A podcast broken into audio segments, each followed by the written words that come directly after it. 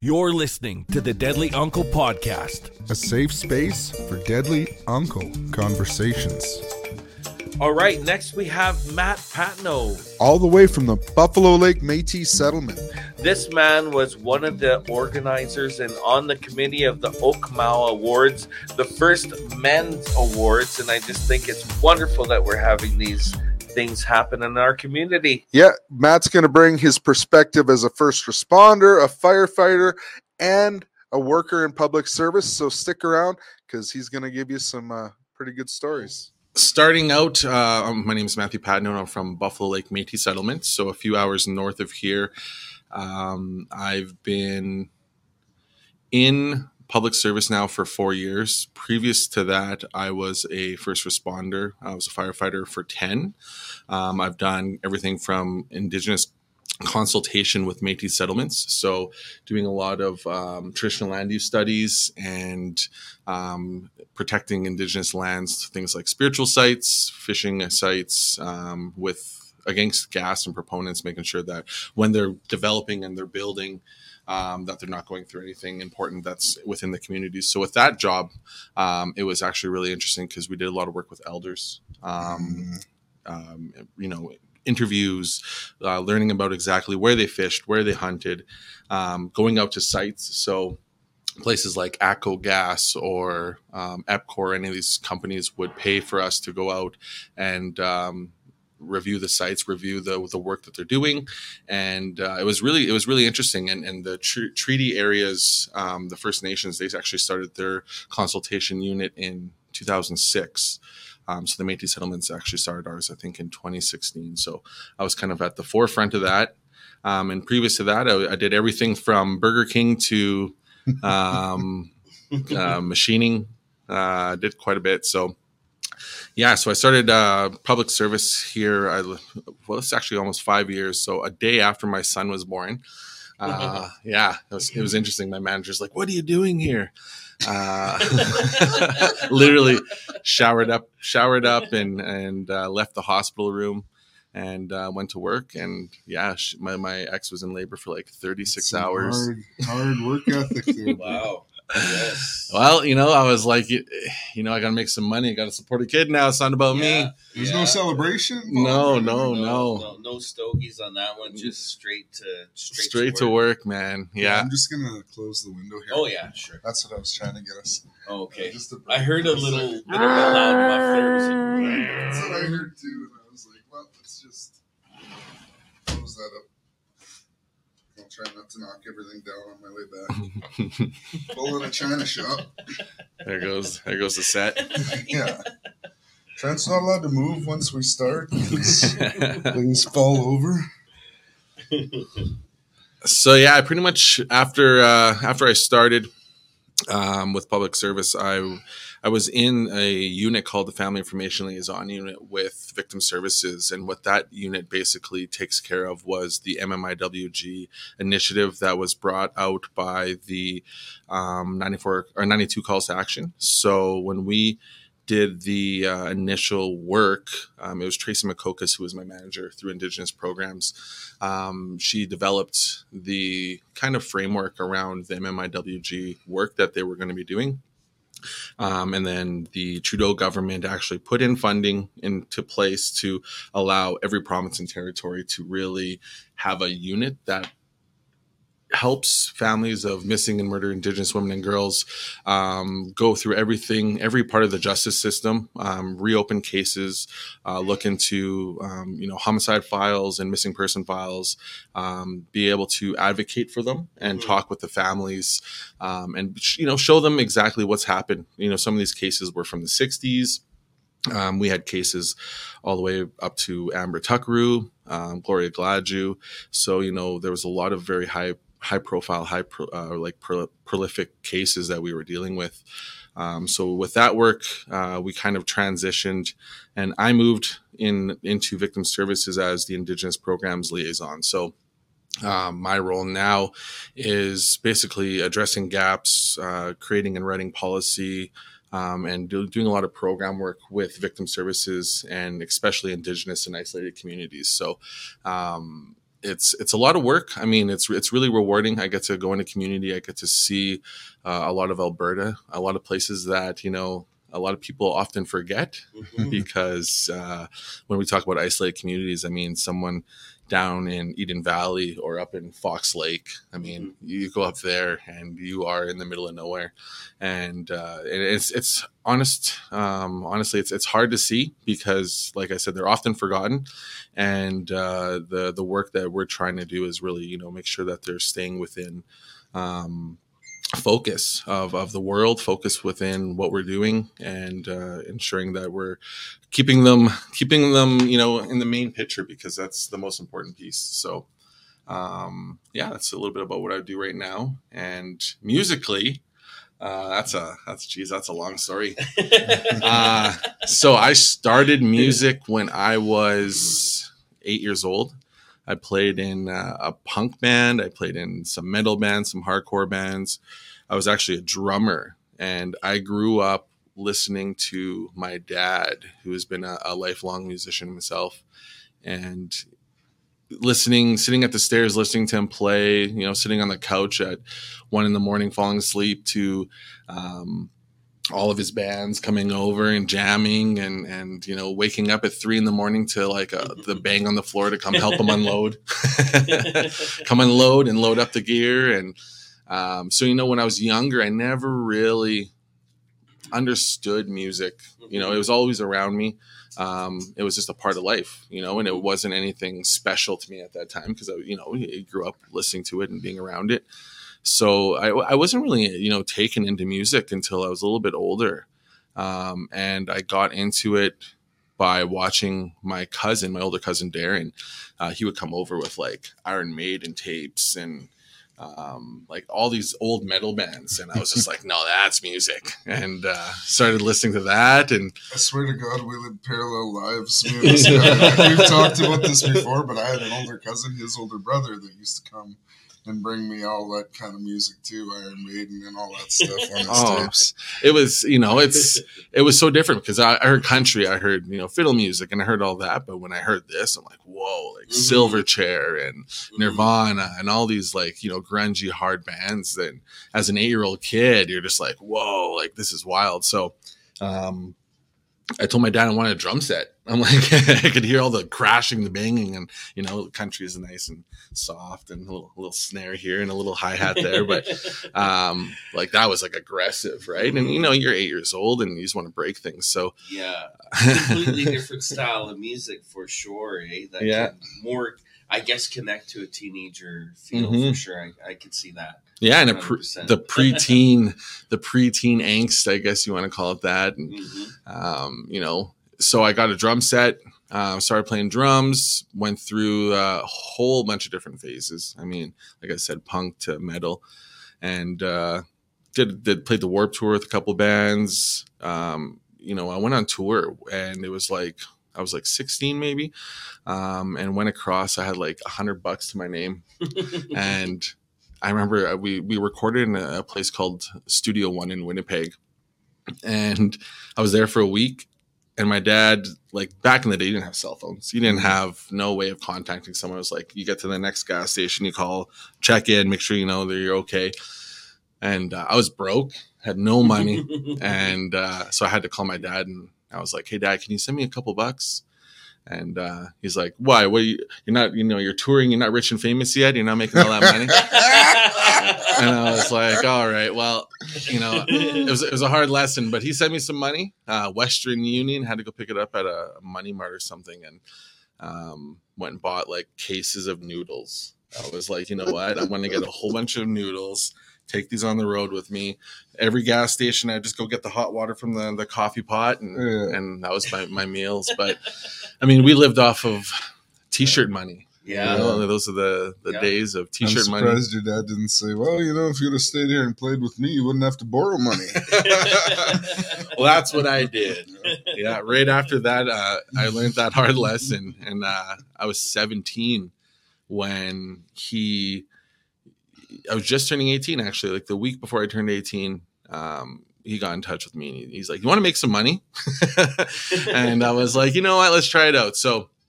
um, I was playing drums, like I said. So he he gave me a guitar, um, gave me the set list. He showed me some, you know, I was kind of fooling around with the guitar for a couple of years, but not like playing. And he's just like, here, take this, learn these. You have like two weeks to learn this. Uh, we're gonna go on the road, and you're gonna come play rhythm. And uh, we're playing in Lloydminster two Fridays on your birthday. I'm like, oh man. So I so I played like two weeks in a row, just constant. Like my fingers were bleeding and they just hurt. And it was just like trying to get it right and, you know, getting the progressions down and making sure that it was all good. And I was starting to feel a little confident and, and, uh, you know, it was, uh, rewarding to be able to say, Hey, like, you know, this is gonna be exciting. I'm going to go play with my dad and actually make money and not come home with negative, you know, $200. and, uh, so I, yeah, I got to that first gig, 17 years old, and you know, they they didn't let you into the bar, um, only to play your set. So, Mm. so every set had to go up to the hotel room and uh, you know wait there in 40 minutes or half hour and come back down and and play. And then I turned 18 um, at midnight. So as soon as I turned 18, the waitress was like, "Don't have to go downstairs any or upstairs anymore. You can stay here." So, So you only did that for one gig? one gig, one Wow. one Shit, night. My brother. Bryce did that for almost a year here. Really? In the- yeah, up in the. Oh, in the rooms and jeez. Yeah, I know. Only one one day, half a half a gig, There and you go. And uh, yeah, it was wild.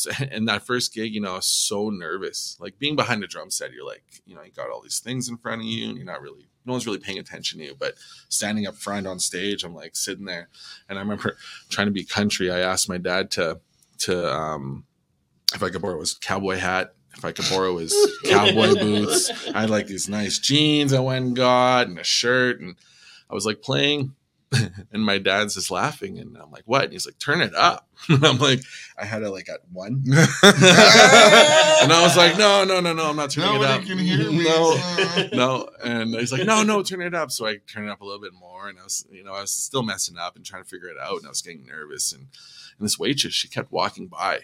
And she's like laughing every time she walked by. I'm like, am I that bad? Like, so I turned it down a little bit more. And my dad's like, no, turn it up. So after that set, I went up to her. I was like, well, you know, I was like, am, am I really loud at the front? And I was like, what's like, you're, I see you laughing and smiling. And she's like, no, she's like, look down. I had my shirt inside out and backwards. I was so nervous. I, I couldn't even dress myself properly. Yeah. So, yeah, it was, it was Oh. pretty bad. But, you know, after that, that was kind of the, the wake up call that I, I needed. And I, and, you know, it was, what I wanted to do. As soon as I played that and I got that feeling, I was like, yeah, this is what I want to do. And you know, since then, I mean, that was 18. That's I've been almost playing with him for 15 years, and Wow. yeah. So Where did you grow up? What uh, what area did you grow up in? in Buffalo Lake, Buffalo uh, but yeah, I moved Okay. out here uh, when I was six, back to Edmonton. So I actually grew up um, in Elmwood, not too far from here, um, Calder, and then we settled down in just outside of Sherwood Park. Mm, Yeah, okay. so a lot of a lot of growing up out there. okay, cool, cool. So you come from, I like to, I'm, I'm coining this term, I think, a family of helpers, kind Mhm. of.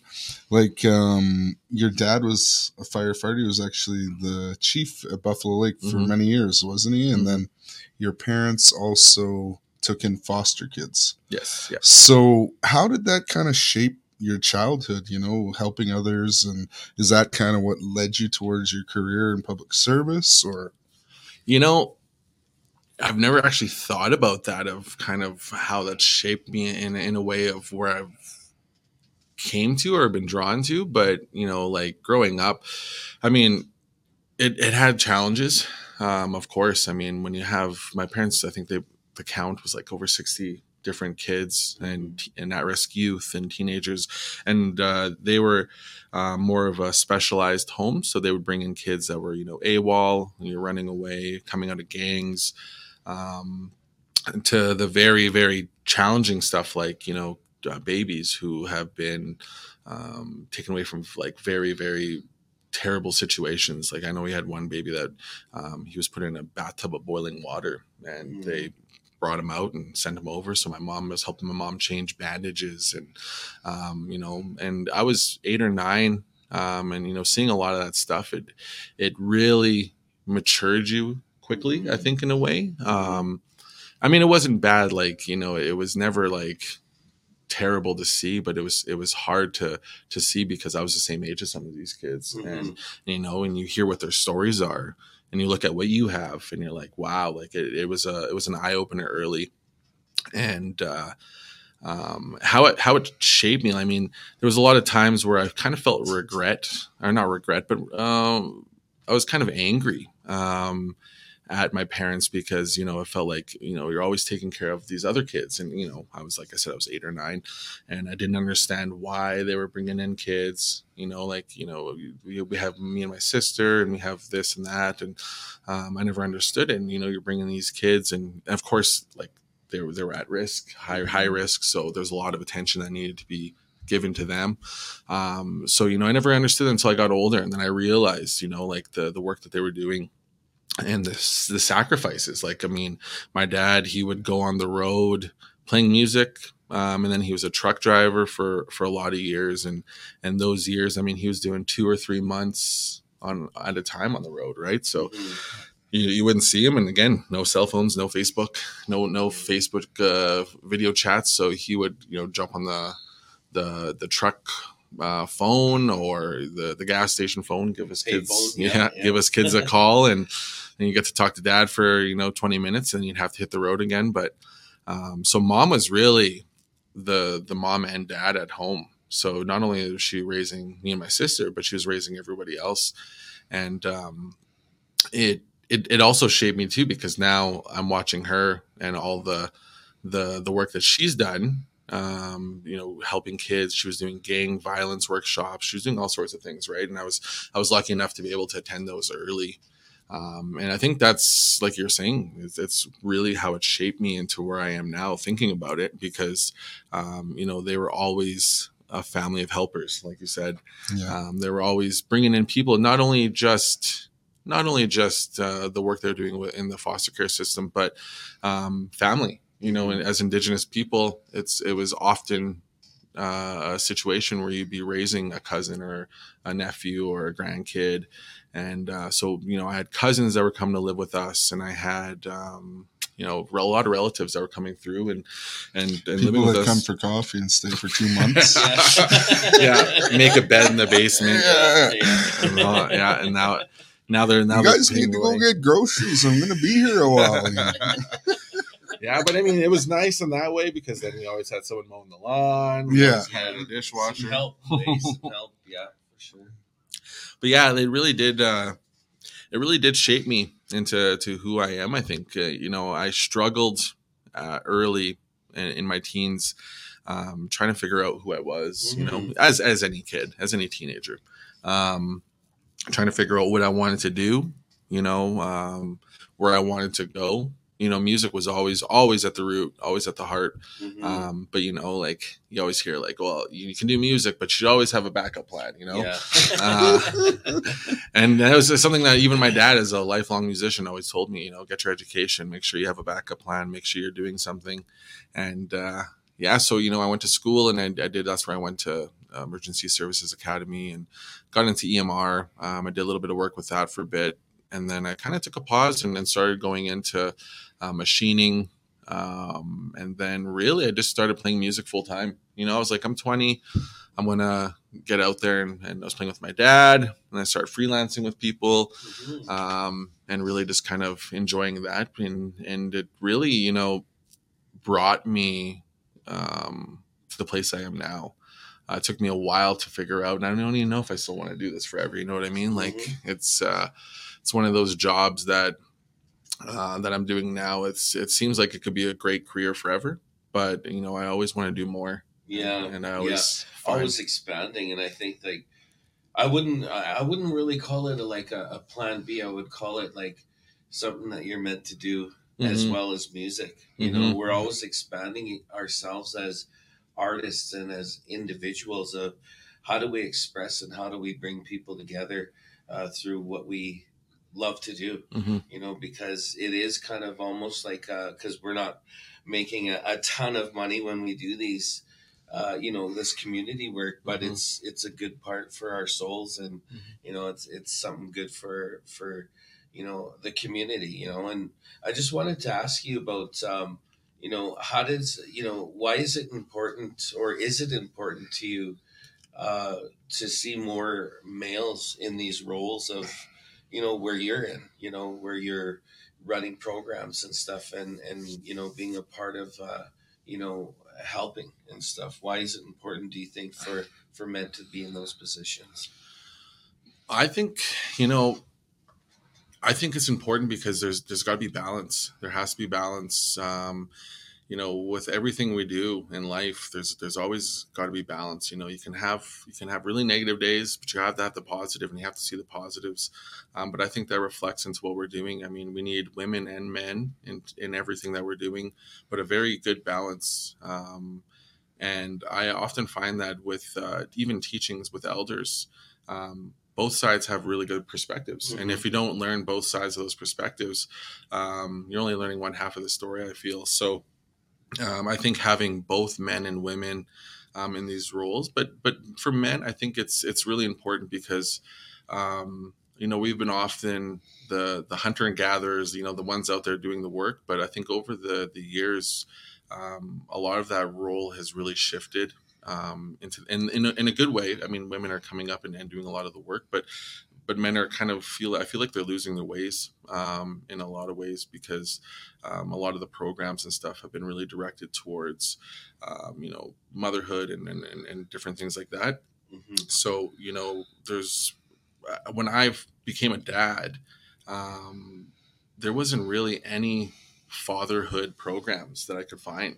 Yeah. Um, and you know, it was it was tough as a dad because you know I'm raising a boy now, um, and it's like, okay, so what do I do? You know, I yeah. could and I would ask my dad, and I would ask you know different males in my life, you know how how I can manage this. Um, and you know, of course, I would talk to my mom because, like I said, she was mom and dad, right? So yeah. she had she had both of those. Um, roles when my dad was away but um, i found that the the fatherhood um, programming wasn't wasn't there, and, and maybe maybe I couldn't find it. Maybe it, there was something there, but um, it wasn't readily available, and that was a big issue for me. Um, because you know I kind of felt lost, and and luckily, you know, five years ago, I I had Google. Because uh, I don't yeah. know how someone could have did it 20, 30 years ago yeah. when, when they didn't have those options, right? Mm-hmm. Um, and I think that's that was an issue too because you didn't have any help. Mm-hmm. So you kind of raised someone the way that you felt was the best. And yeah. you didn't know. I mean, who's to tell you what's the best? And, and, even reading Google, some of the things you're looking at, you're like, I don't know if I want to do that. Like that's yeah. kind of a, a Yeah. weird way of, you know, Yeah. teaching somebody, right? My so dad always says this, you know, we learned how to raise your kids from our parents. Mhm. Nowadays, people learn how to raise their kids from books. He's like, whatever we did was never good enough, I guess. yeah. yeah it's yeah i think it's it's also you know where our parents came from right we Yeah. gotta look at that and Mhm. um you know and, and yeah there is you're you're right there's i've never heard of any programs for you know especially back then and like especially when even when i had uh, my two boys they're like i never heard of an, any programs it was just like and then also like you know growing up with like a residential school mentality which you know i'm still fighting with today um, you know, it's hard to ask for help as a man, right? Mhm. It's hard to reach out and, and make that phone call or Mhm. whatever it is, you know? So I, I always found that. So Mhm. yeah, I think it's also hugely important for men to be involved in the programming and, uh, you know, to, to give that perspective for sure. So I'm glad that you're doing it. And so did you find yourself like when you were working with, um, uh, you know, with the M- MMIW and you know all those movements were you like one of the only males in, in those positions or Actually, it's surprising. There was uh, myself and Ralph Cardinal. Um, he's incredible. He was like compared a to how mentor. many women yeah, lots, a lot of women. Um, but I find in those roles because it's a it's a very compassionate it's a very very heavy hearted you know you have to be extremely compassionate you have to be able to yeah empathetic and listen and um, you know you're listening to families re traumatize themselves by telling their stories Mhm. or looking at autopsy reports or whatever the case is right um, and oftentimes the people that are sitting us across the table are men in, Yeah. in uniform in you know in, in different aspects right? Uh, they have that power differential. Um, you know a lot of rcmp uh, officers that we dealt with were, were males right? So um, and, and a lot of p- the families we were dealing with were were female. Um, a lot of the, the mothers and the sisters that were coming out.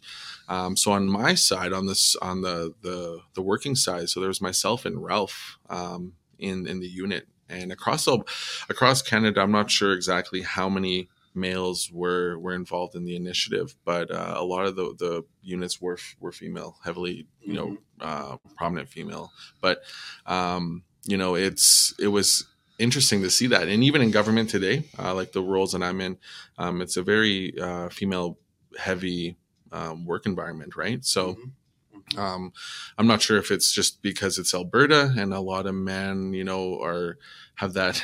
I don't know what it is about Alberta, but there's a lot of that trade mentality. You know, Yeah, yeah. I a can lot see of that. a lot of guys are out doing the the trades, and Well, they can make a ton of money, right? well, that's the thing, right? They got to trade Yeah. their life for the work, but I Mhm. mean, you got to do what you got to do. Exactly. So, um, you know, I think that's where you see a lot of the workforce going, right? Um, and so it's interesting, uh, but I, I do see a, a really good balance now. There's a really good balance of uh, uh, both male and female in, in the workplace, and um, but yeah, it, it was interesting to see. Um, the the neat thing is with that group was there was it was called the Helping Us Grow group. It was a um, an elder advisory committee that we had set up. Well, Tracy had set up, um, and and they brought elders from across the province. So we did have a lot of male representation on that elders um, committee. Uh, Dave Matilipi from up in Peace River, and Butch Wolfleg from down Siksika area. Mm, yeah. Um, so, you know, it was a nice balance because we had Teresa uh, Corky, you know, Corky know from Corky. from Red Deer. Yeah, Yeah. she's on that committee. Uh, Dr. Maggie Hodgson was on that committee.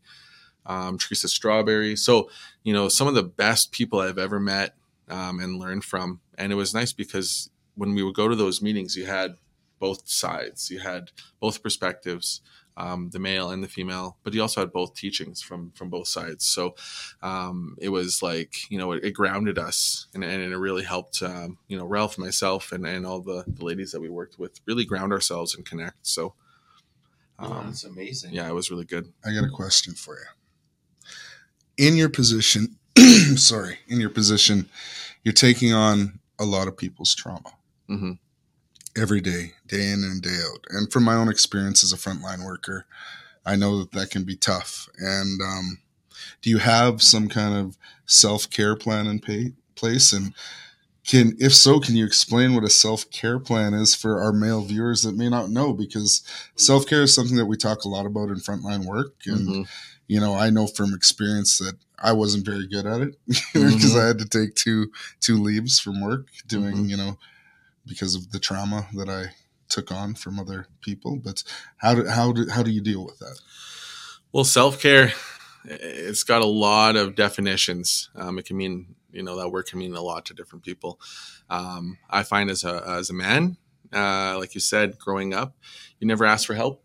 You never, you know, you'd always bottle things down. Um, and myself too, I came from a, a residential school. I'm a second generation residential school survivor, um, and it, it was you know like my, my dad would be gone often. So you know i never had an opportunity to talk with him about anything um, and get his perspectives. But he was also uh the first generation survivor and he never really talked about his emotions or you know it wasn't like uh, something we really showed. Um, you know it was uh, it was uh, something i never learned until actually like five years ago when i started in this role and started talking to elders and going to ceremony and and uh, being a part of that and being you know being told it's okay to to show emotion it's okay to feel this way. Um, so self-care for me i mean growing up I, I didn't really understand what that meant. Um, i never did i never definitely def- didn't do it.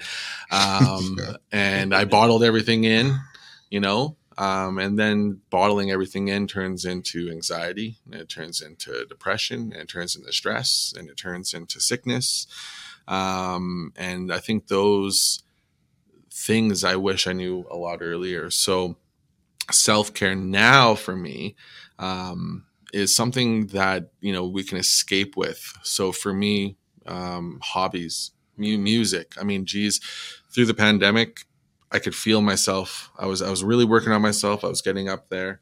Then the pandemic hit, and it was just like you know two years without being able to do my self care. Two years Um, of backward. hmm Yeah. So I literally, you know, when started going downhill, I could feel it mentally. I could feel my body going back into that little pit that I was crawling out of for so long. Um, so self care for me has definitely been music, uh, but self self care, I think for anyone that's listening would be what makes you feel good, what makes you feel happy, what makes you, you know, take away some stress. I mean, uh, ceremony is a huge one. Sweats. I mean, so I, I love going to sweats, sweat lodge ceremonies just to, to um, recoup, you know, kind Mhm. of It's come. like a reset button. it is. It's like a Um, rebirth. it exactly, and um, you know, smudging, daily smudging. I think you know, grounding ourselves out in nature, going outside, taking your shoes off and your socks off, and just walking around in the grass. I mean, Mhm. Exercise helps. oh, Spending on yeah time outside for sure. Yeah. Yeah. I can see that. yeah, exercise is huge, huge. As you huge. can tell, I'm a pretty big uh, proponent of exercise. But I do actually exercise every day now. So yeah, that's awesome. because you know health is i don't know like I, i'm 48 years old and I, I come to realize that i have definite cycles in what i'm doing all the time like i'll be good for a while and then like you said i i suffer from depression i'll go into a little bit of a depressive state for a while then i Mm-hmm. gotta fight my way out of it and then you know with that goes weight fluctuations mood fluctuations and you know it's always a constant battle but you have to keep restarting and retrying because if you don't oh yeah, then you're back Yeah. at square one. yeah, And I think like you got to practice it every day. Mhm. Uh, Self care is something that you know um, you should be doing it as much as you do anything else. Well, you know, if you're working all day and you're like you're bringing in trauma and you're listening to other people's trauma and you're dealing frontline work, then you got to go out and you got to decompress. You gotta you got to find what makes you happy. You got to do that for a bit and just kind of reset Mhm. um, you know, video games. A lot of people are like, "Oh, video games are terrible," but for a lot of people I know that do frontline work, they'll just go drive a car around for you know 25 minutes and just Yeah. listen to music loud and just you know zone out in that. You know, they'll pick up their guitar, they'll um, Yeah. they'll write poetry, they'll do anything that uh, kind of gets them out of that that mindset, right? and develop the ability to leave what you're dealing with at work at work and not Yeah. take it home because that's the hardest part hmm And I think you know, again, the, the the pandemic really showed how hard that was. Um, you know, for me, my decompression from work oftentimes was getting into my car, driving, you know, home from work, and just thinking about my day and leaving it as I'm driving and Yeah. and getting ready to go home and be with my son and uh, you know cook dinner and do things like that. Um, but working from home, it was Yeah. like close your laptop and you're here and you Yeah. don't and you're and you know you don't have that disconnect you don't have Mhm. that that second to to to escape you know so you would close your laptop and then you know you have your son who wants your attention now and and you don't have that minute to to lose it and uh, get rid of that um trauma that you've been dealing with or the issues at work or anything. I mean frontline service or or any work that you're doing you have to really find that that minute for yourself. And especially as men um, I, I find that um, you know there's a, a lot of expectation uh, on what we do and, Mhm. and who we are and what we, we we're expected to do in society and in life. Um, and those pressures can really really get to you. And if you don't take that second to to you know decompress and and, and do something yourself. for yourself exactly Yeah. exactly because we're often doing things for other people you know Yeah. helping out as much as we can um, you know with family with friends Mhm. and, and you know whatever it is it's you got to find that second Yeah, I think it's only recently that I guess us as men have been thinking about our our mental health, our physical health, all those type of things. Like you know, working out with uncles and stuff was Mhm. was was one thing, right? But actually watching what you eat, all those type of things, you know, was never something that we talked about, and also how you feel mentally. You know, like how how was your day? How was your you know, how is your uh, mental thinking and all those things, you know? How did that make you feel? Did any of your uncles ever ask you that? Yeah, no, not at all. No, no, you weren't allowed to say how you felt. Only if it would felt good, eh? then, Yeah. then you could say it was okay, you know. yeah, exactly. But you know, But don't- yeah. I and I just you know I uh, I got a, a a question for you that um, you know uh, so being Métis and getting into these positions. Um, how did you were you welcomed in being um, Métis and you know you're, you you were finding out history about your about the land and all those things. Tell me about your your journey as being um, a Métis uh, worker that may be around some uh, you know full nation people and Mhm. that type of thing. How was that? How was that for you? You know, I found in the professional world, um, there's a lot more training for diversity. There's a lot more, um, you know, inclusion training, diversity, especially in government. So there wasn't any, you know, um, issues with Métis people, or you know, like I, never felt any uh, any different than anybody else, which was you know a really really nice thing. Um, like my my my manager, she was raised in Saddle Lake. Um, she is white, but she was raised by and and was married into a, a native family. Um, so she was she was like right from Saddle Lake. Like you Yeah. wouldn't know anything uh, any different, right? So she she Mhm. taught me a lot. I mean, everyone in my unit uh, was indigenous. Um, and uh, a few people weren't, but they they really and you know learned about the culture and really were wanted to learn about the culture, and that's really where I learned about what Métis was because I I knew I was Métis, I knew I was from the Métis settlement, but I didn't understand what that meant. Mm-hmm. Um, Mhm. I had no idea about my culture. Uh, again, another thing uh, from the residential school system, uh, it wasn't really taught and practiced in my house. Um, Yeah. You know, I heard about it. My, I saw my dad smudge once in a while, like here and there, but it was almost like it was it was hidden in a way. Mhm. You know, like he didn't Mhm. want to. He didn't want to show us because even my cookum, um, you know, not wanting to teach language because that's what got them in trouble. Yeah. so she never like she always teach english to the, her, her kids so they could get further in life and they didn't have to deal with what she did. So um, you know even my language which is Michif um, i think there was last in the year of the language there's 600 people in the world that speak it left Wow. so it, it, it's literally a going extinct so yeah, my cookum used to speak as Yeah. well. Yeah, and Chiff as well. Yeah. yeah and it's a beautiful language i mean My mooshum spoke Michif as well. oh yeah His, his mother was Métis. Oh, nice. Yeah. Yeah. like it's a beautiful language, and you know, there's a lot of places up north, like Paddle Prairie.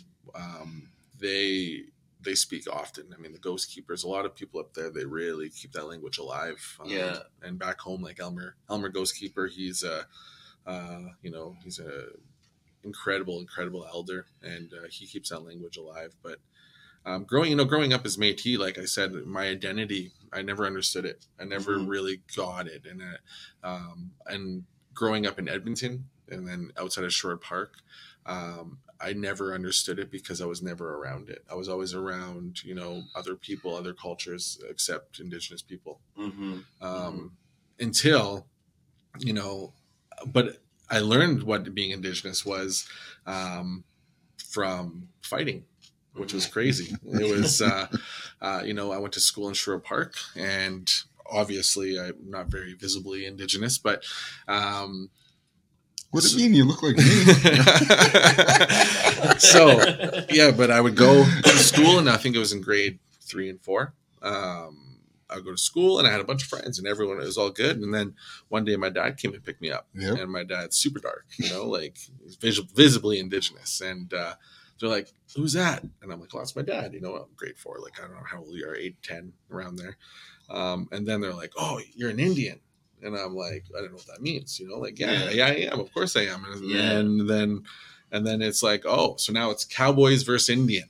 I told you we live parallel lives. I grew up in Red Deer. Same Oh shit. yeah, Same shit. yeah. So every recess, that was the game, and I was the only Indian, so it was everyone versus me.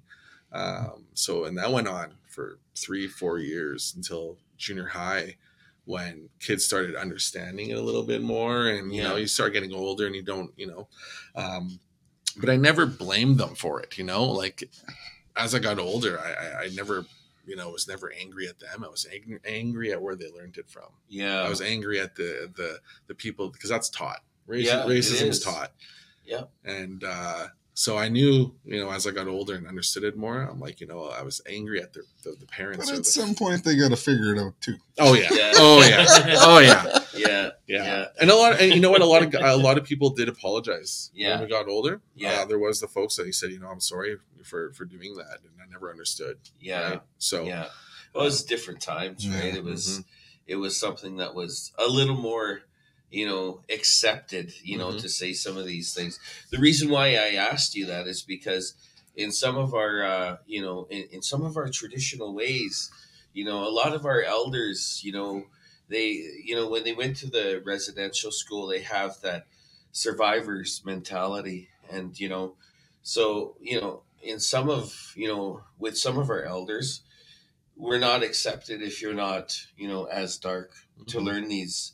And that's not only for Métis, that's for uh, like regular indigenous people, you know, that I've seen where, you know, you're not quite accepted into, you know, the ceremonial or or learning some of the ceremonial ways because you're not as dark as some of the other people. And I've just seen that, right? So I just I have to be honest about you know these things and you know i've i've experienced it myself and so you know i, I that's why i asked you you know um you know and i know that uh you know with with time and everything our elders are learning.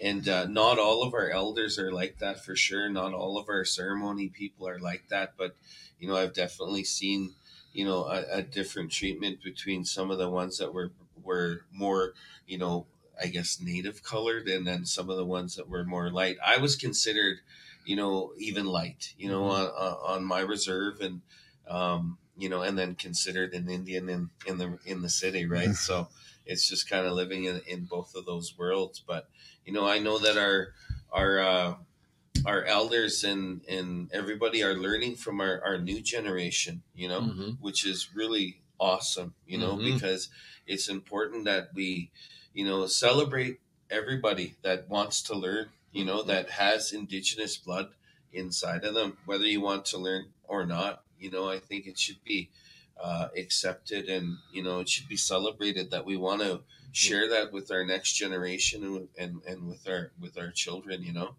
So I was talking to you earlier, um, and you said that there is, and now, and I know that uh, you have some names to mention, and unfortunately, we were going to have a guest on today, but uh, you know things happen, people are busy, and but tell me a little bit about the project um, that you're involved in, or the committee you sit on, where you guys are going to be celebrating Indigenous men.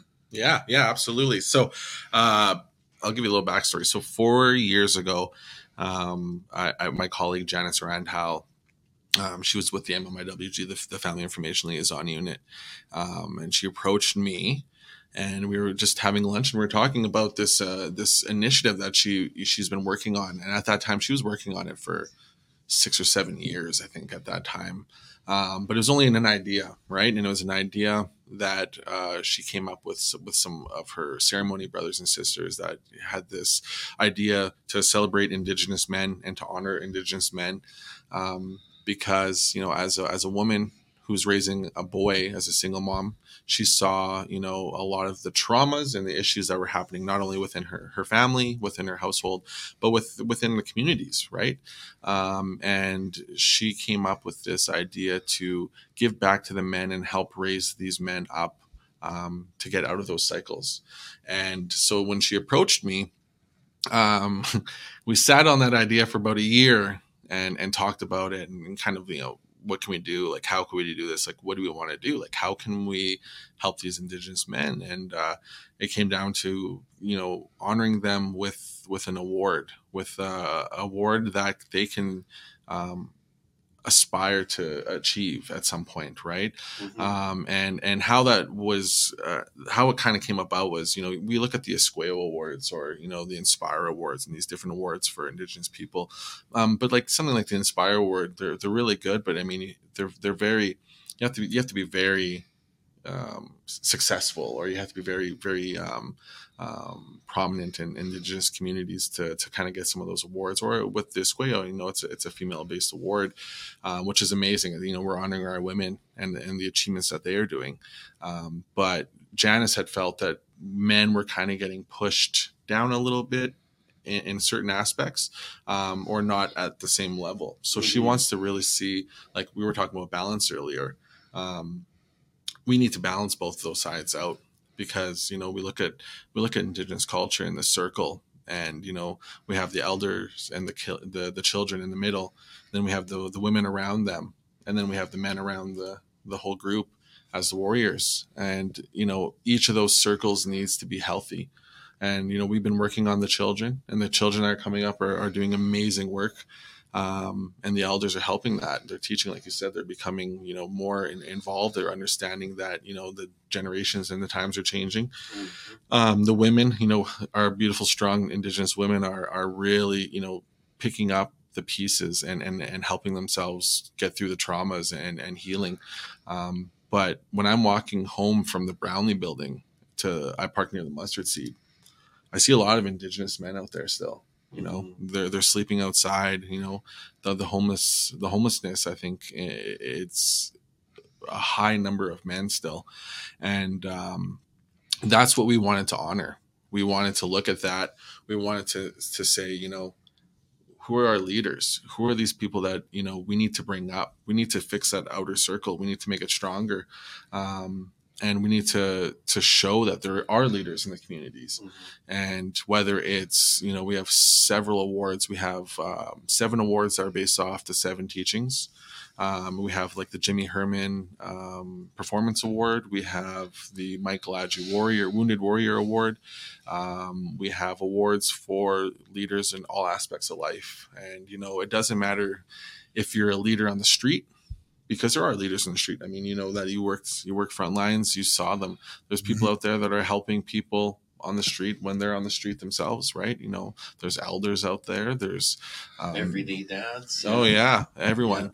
Um, they're within they're within the prison systems. They're within they're incarcerated. There's leaders in those prisons that are trying to help the youth or or, or their fellow man um, break their traumas and and get out of there. Right? Maybe they're lifers. Maybe they're doing a hard time, but they're trying to help the younger ones not do that and not keep coming back into those systems. Um, and we want to honor those men as well because you know those are the men that need it the most. You know. Um, and so what we what we're going to be doing is we're actually going to be having our our awards ceremony. So this is going to be what when's this released in January, December? January, December. something like that. December, Yeah. January. December, January, somewhere around there. So Yeah. uh, the award shows already Indian happened. uh, but yeah, so we're going to be having it in November um, Okay. on the 18th, and it's going to be at City Hall. Um, well, why don't you tell us who's going to win then? If it's going to be in November.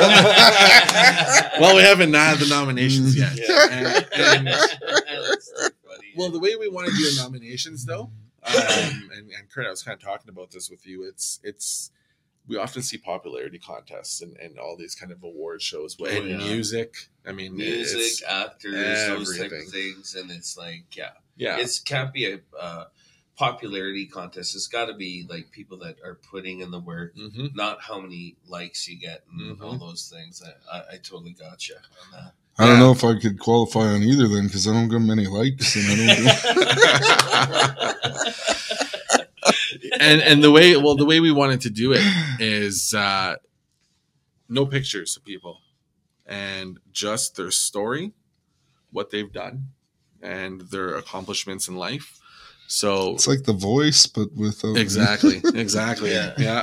and and you're not looking at a person's name you're not looking Yeah. at a person what they what they visibly look like because we all have unconscious bias we all you know we look at someone and someone who looks different than this person you know you might be more attracted to vote for that person right so you take Exactly. take away that you just listen to the person's story and you vote on who they are as a person rather than what they look like or how many likes they get on Facebook. Yeah. Um, yeah. So that's how we're going to be doing it. Um, the initial the initial nomination process we're going to be doing it through the committee for the first year, and then we're going to be putting up the nomination website. That's going to be up. It will be up right now, actually, when you're listening to this. So um, you'll be able to go to the website and and start putting in nominations for people that you know in your community. And, and it's check it out. Yeah, and you said you guys are going to start at City Hall, yeah, Yeah. and are you? Are, is there going to be a walk? Yeah, yeah. So we picked City Hall um, to, to make a statement in, in a way. Uh, we want to really, you know, in, show that this is, so important. And another reason why is so those men that get nominated from Boyle Street, from Mustard Seed, in those areas can actually get there and come and be Mhm. present. Mhm. Um, so we're going to have the mayor there, uh, city council, and uh, we're going to be doing, we're going to be taking the awards show across Alberta every year. So we're going to have host nations and host communities that are going to host it. Um, but the Warrior Walk is a is a whole separate piece that we kind of wanted to include. And uh, uh, Leonard Cardinal and Janice had actually talked about this um, quite some time ago, and it was one of those things too that kind of got put put down on the side, and we decided to incorporate it into the, the awards. And excuse me, what we're going to be doing is we're going to have all of the the the women, the the cookums, the aunties, the moms, the sisters, all waiting at the ledge, and we're going to have all the warriors, all the men who are nominated, and every man that wants to come with this warrior walk start at City Hall and and march to the legislature to be welcomed and to be greeted by the women um, to really you know honor them and, and really make that connection again. Um, and we did it by the ledges because it's by the water and uh, we really want to incorporate the water into uh, the ceremony so um, you know it's it's going to be important we're going to be doing it the sunday before the awards um, and we're going to you know have all of our men from from every nation that we can get out there to to really support this walk That's amazing. That's you know, I, I think that that's kind of what we need. Like, you know, is to have more men walks and hmm to recognize that you know a lot of our indigenous men are also missing and murdered, and I and I really appreciate that. Uh, you know, the walks have started to include men. Mm-hmm. You know, when they talk about those things, because I guess there is, you know, well, there is, there is a lot of us that are, uh, you know, missing and murdered Mhm. out there, and you know, it's. It, I think, and you know, that's why we're doing this this podcast as well, Mhm. is to honor people uh, in the community that are doing wonderful things, such as yourself. I think it's important that we have uh, something that celebrates men, that's created by men, and you know, it's time that we, you know, have programs and learn how to, you know, heal and create those safe spaces for men uh, to be able to express themselves and uh, to find answers through speaking to each other. hmm You know, I think Mhm. it's it's super important, and so for what you do uh, and everything that you've done, I think it's uh, you're a perfect guest to be on this podcast, and I I thank you for being here. Oh, You thank know, you. And one of the, uh, uh, do you got a one more question? You got a? No, I was just Okay. gonna say that Mat Patenaude is definitely a deadly uncle. Deadly. And I just got one one more Yeah, uh, question that I kind of been asking all the guests. Um, you know, uh, you know, looking at, at a place like Palm Acres, there, um, you know, it's it's it's a beautiful beautiful facility. Um, you know, uh, do you think it's important for us to have a space like that that's like non, um, uh, I guess non. Uh, uh, um, what do you call uh, being in a Not attached. non-treatment Yeah. non-treatment center Mhm. a non-treatment center that is uh, that is uh, you know a place for us to pray a safe uh, spot for us to have our sweats that's within the city limits that's actually within the downtown core would be really cool to see because if you look at how many non-indigenous places there is to place pray such as churches and mosques and those Mhm. things that we see around you know the hundreds that are are surrounding edmonton here um, how important do you think it is for for us as indigenous people or métis people or whoever all of us together to be able to have a, a, a safe space to to pray I think it's probably the most important. I mean, we're talking about self care. We're talking about you know healing the circle and fixing the circle. We're talking about honoring men. Everything. It all comes down. I mean, I mean, there's a lot of people who don't follow their culture and they have other beliefs. Um, but for those that want to learn their culture, where do they start? Where do you start? Like, Yeah. if I didn't get into government and get into the position I am in now, um, with the people I, I am with now, I would have never learned. I would have never had that opportunity. Like uh, I've seen people smudge at different events, and you hear people pray, but oftentimes when back home they're praying, um, you know, in Catholicism or you know Christianity, and Yeah. it's, it's a lot of our indigenous people still follow those beliefs, right? So, Yeah. um, I would have never never been able to do it, but I've always wanted to, and I've always wanted to learn.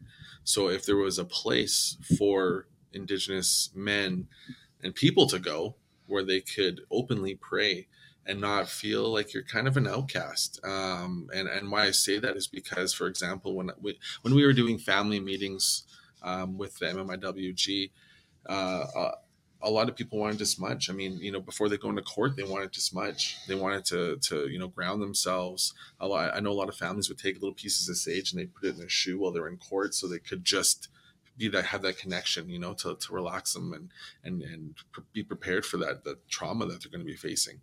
And they would we were told to go outside by the muster point or Yeah. you know go to the corner get off get off the property and go stand on the sidewalk over here um w- you would never say that to anybody you would Yeah. never say that you never tell someone uh, you know a muslim person to go pray on the sidewalk you know Mhm. there's there's places now in a lot of buildings that allow for prayer for for anybody Yeah. um, but they won't allow smudging Yeah. you know and or they won't allow this or that so having a place where someone can be take away those barriers and actually just be themselves and and, and have that barrier free um, ceremony where they can have that open uh, open hearted connection with you know creator or whatever they want to do uh, i think is so important. And having healthy elders having healthy male elders and, and, and female elders in there running these places um, because like you said they're often tied to treatment centers Yeah. or, or prisons yeah. or you But what happens after they leave the treatment center and they leave the prison? Where do they,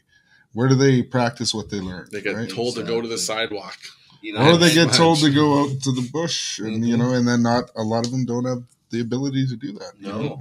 No, there's a lot of people that are within every major city across Turtle Island that they don't have the options to to go out to the bush. And I think we need to also change our mentality as indigenous people to think that we should be out there. No. We should have a center in every major city for us to pray, to have our sweats Mhm. indoor and outdoor Mhm.